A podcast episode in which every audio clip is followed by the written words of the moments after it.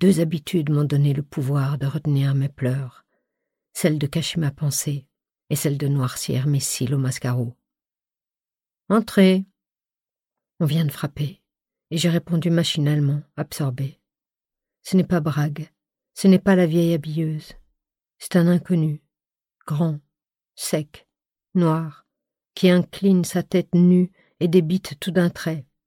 Madame, je viens depuis une semaine vous applaudir dans l'emprise.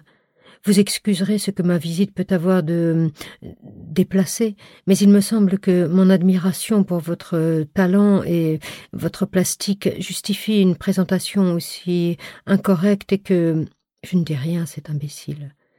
Moite, essoufflée encore, la robe demi-ouverte, j'essuie mes mains en le regardant avec une férocité si visible que sa belle phrase meurt soudain, coupée.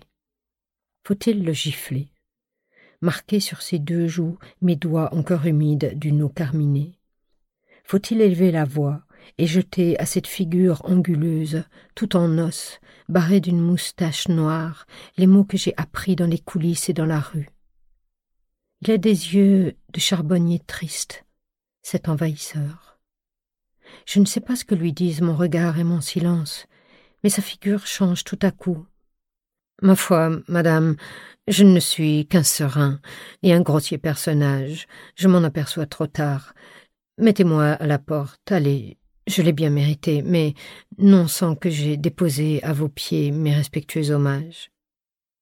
Il a resalu, comme un homme qui va s'en aller, et ne s'en va pas. Avec cette rouerie un peu catin des hommes, il attend, une demi-seconde, le bénéfice de son revirement, et je ne suis pas, mon Dieu, si terrible, l'obtient. Je vous dirai donc gentiment, monsieur, ce que je vous aurais dit sans aménité. Allez-vous-en. Je ris, bonne fille, en lui montrant la porte. Lui ne rit pas. Il reste là, le front en avant, et son poing libre pend, serré. Cette attitude le fait presque menaçant, gauche, avec une dégaine un peu lourde de bûcheron correct. La lampe du plafond se mire dans ses cheveux noirs, rabattus de côté, lisses et comme laqués. Mais ses yeux m'échappent, reculés sous une profonde orbite. Il ne rit pas, parce qu'il me désire. Il ne me veut aucun bien, cet homme-là. Il me veut. Il n'a pas l'humeur à plaisanter, même graveleusement. Cela me gêne à la fin, et je l'aimerais mieux allumé, à l'aise dans son rôle d'homme qui a bien dîné et qui s'est rincé l'œil au premier rang de l'orchestre. L'ardent désir qu'il a de moi le gêne comme une arme encombrante. Eh bien, monsieur, vous ne vous en allez pas? Il répond précipitamment, comme si je l'avais éveillé. Si, si, madame, certainement, je m'en vais. Je, vous prie d'agréer mes excuses et. et l'expression de ma considération distinguée? Achevai-je malgré moi. Ce n'est pas bien drôle, mais il rit, il rit enfin. Il quitte son expression têtue qui me décontenançait. C'est gentil à vous de me repêcher, madame. Il y a encore quelque chose que je voulais vous demander. Ah non, vous allez filer tout de suite.